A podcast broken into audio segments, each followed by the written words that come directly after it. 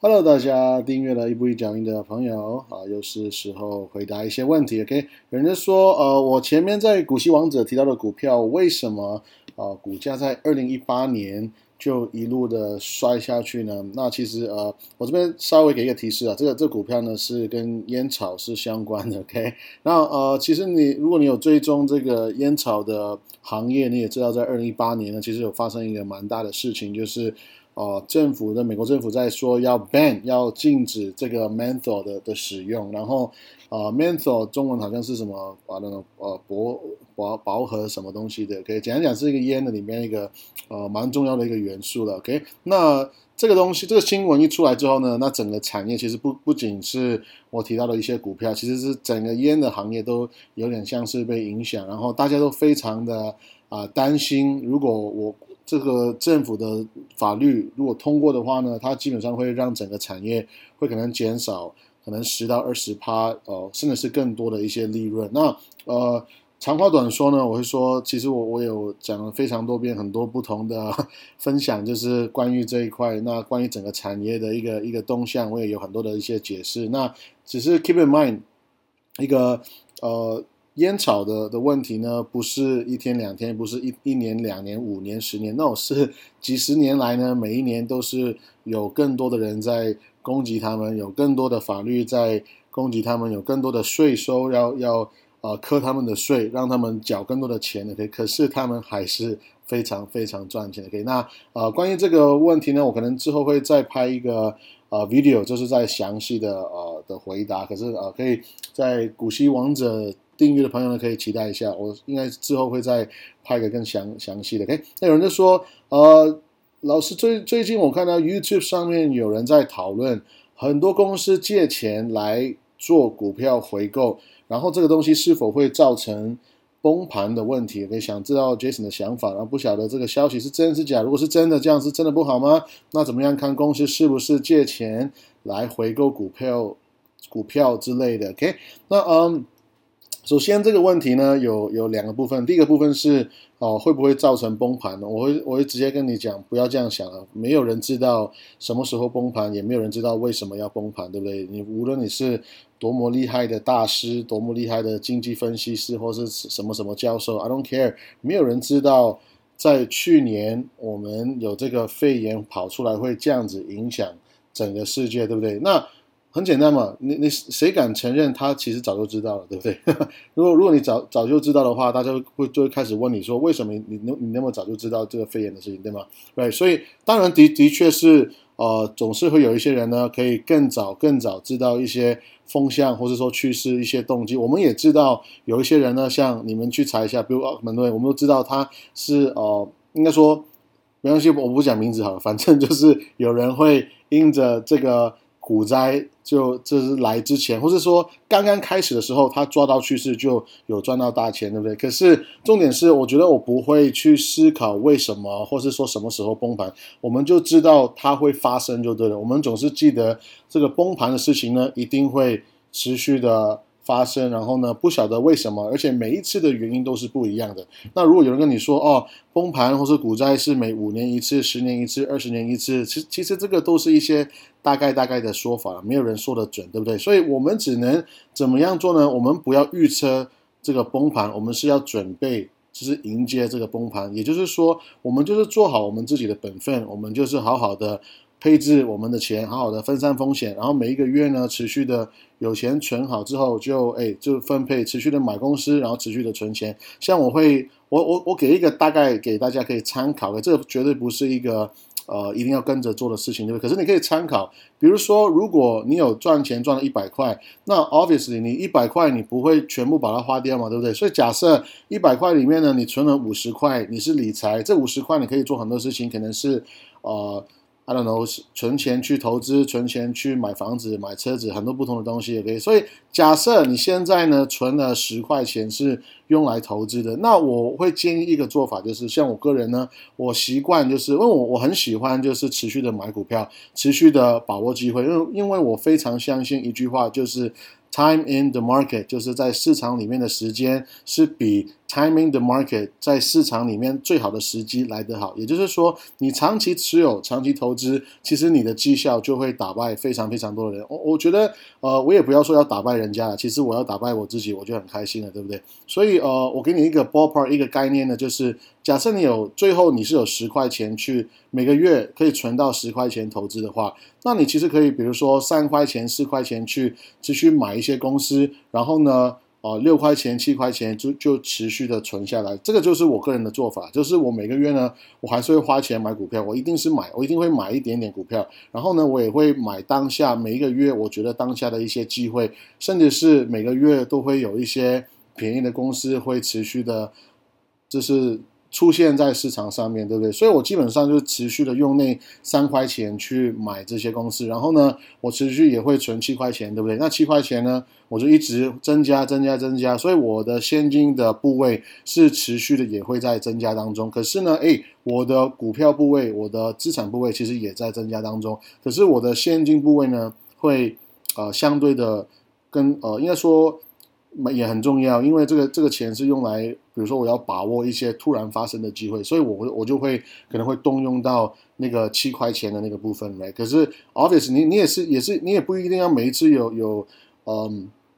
机会就马上用光那个钱嘛，对不对？你如果你有一个机会出来，你也可以开始去使用那些存着的现金部位，可是千万不要把它用光，对不对？因为你永远不晓得有没有更多的机会。我常常会说现金就像是氧气一样，就是你很需要氧气，可是你太多氧气你也用不完了，所以有一个现金部位这样就足够了， OK？ 然后我再回这个问题其实蛮长的，我再回下一个部分，就是这人在说借钱来做股票回购这个问题， OK？ 那我先说这个问题很吊诡，因为呢其实股票回购不一定是坏事，可是你借钱的话就肯定是坏事， right？ 那如果你看一下前几年呢我们在股灾崩盘的时候，其实你看到航空业是在一个非常可怜的状态，对不对？为什么我非常讨厌政府常常要花我们纳税人的钱，我们这些市民的税金来救这些所谓的国营的机构呢？是我很讨厌，就是因为他们是其实做了很多不负责任的金钱的行为，可是最后是我们来买单。OK，anyway， 那这个就是这样子啦，我要如果我抱怨也不会改变什么，对不对？可是至少我们可以辨别出来要不要去投资他们呢， OK？ 那我直接讲答案，我是不会碰航空业，为什么？因为你看得到他们的现金流是非常的很离谱的不负责任的在花钱， OK？ 所以我讲明白一点，就是他们的现金流呢，举一个例子，他们100块进来，他们可能是竟然会花100块甚至是120块超过100块 100% 的钱呢去做股票回购，那这个就是我说非常不负责任的行为。反过来说，为什么公司想要做股票回购呢？那以一个股东的角度来看，股票回购是我们通常是喜欢的，因为它让我们的股权会变更多， OK？ 然后以 CEO 的角度来看，他们也喜欢，为什么？因为股票回购呢其实它直接会影响的也就是 EPS， 然后直接也会影响这个公司的股价会上涨了。所以以股东的角度跟以公司的角度，其实很多时候做股票回购好像都是双赢，可是今天如果你是以借钱的方式来这么做的话，那我个人是觉得非常不好，非常讨厌这样子，而且我觉得非常不负责任，非常的一个坏的贪心的一个商业行为了，因为我还是觉得贪心呢，贪婪是会让我们做很多不负责任，然后很多其实最后是伤害股东或甚至是伤害其他人的一个事情。所以我真的是认为诚实的赚钱，诚实的投资，诚实的营运公司呢，其实就 OK， 就赚钱就好了。我觉得赚钱是一个很开心的事情，我觉得赚钱是真的是取财有道，不一定要用贪婪跟骗钱的方式来这么做。那为什么很多公司会这样子？其实也是因为他们有一个所谓的销售压力，就有点像是 sales 嘛，对不对？我们看业务它有一个销售压力的时候呢，他可能就会讲一些很厉害的话，一些什么话术来吸引你，对不对？那其实这个东西你放在一个上市公司的 CEO 其实也是一样，他们也是一样会用这样的话术，他们可以用这样的话术来 hype up， 来让你们股东觉得很开心这样子， OK？ Alright， 所以我是非常不喜欢人家借钱来做一些事情，尤其是做股票回购这种 不必要的事情呀，不是一个必要的事情。所以yeah, that's my answer。 那有人就说听说老师说石油股在 P 高的时候买 P 低的时候卖，你可以解说一下吗？可以。石油股呢其实是obviously 我以前是做石油嘛，那其实石油很有趣，它不能像一般的公司来做估价，因为这个是一个非常吊诡，非常就是那个思维是相反的一个事情。比如说如果我拥有一个蚵仔煎的摊 OK， 对不起我只会蚵仔煎的，因为我很爱吃东西，或者说我有一个拉面一个店的一个我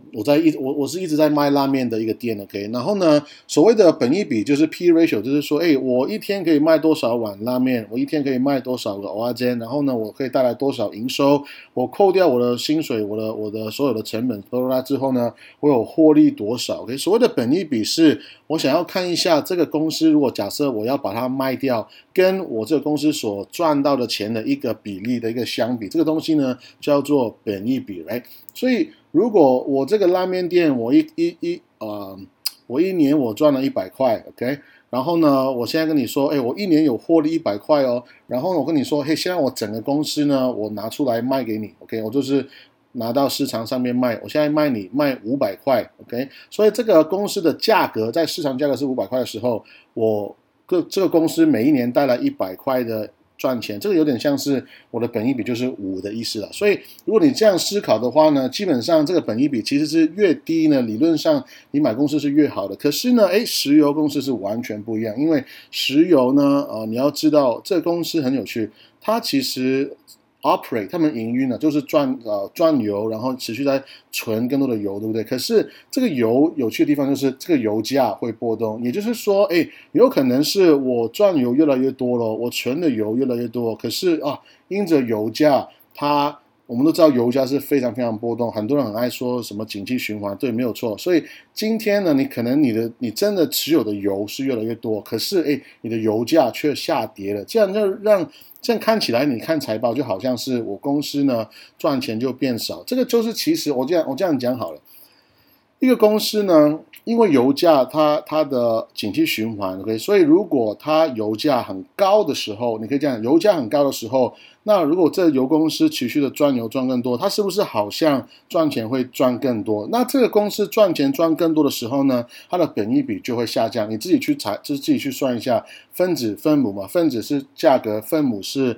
它赚的钱 OK， 就是 PE ratio， 就是 price divided by EPS OK， 所以它的分母就是 earnings per share。 所以今天这油公司它赚钱越来越多的时候，它的 EPS 也是越大，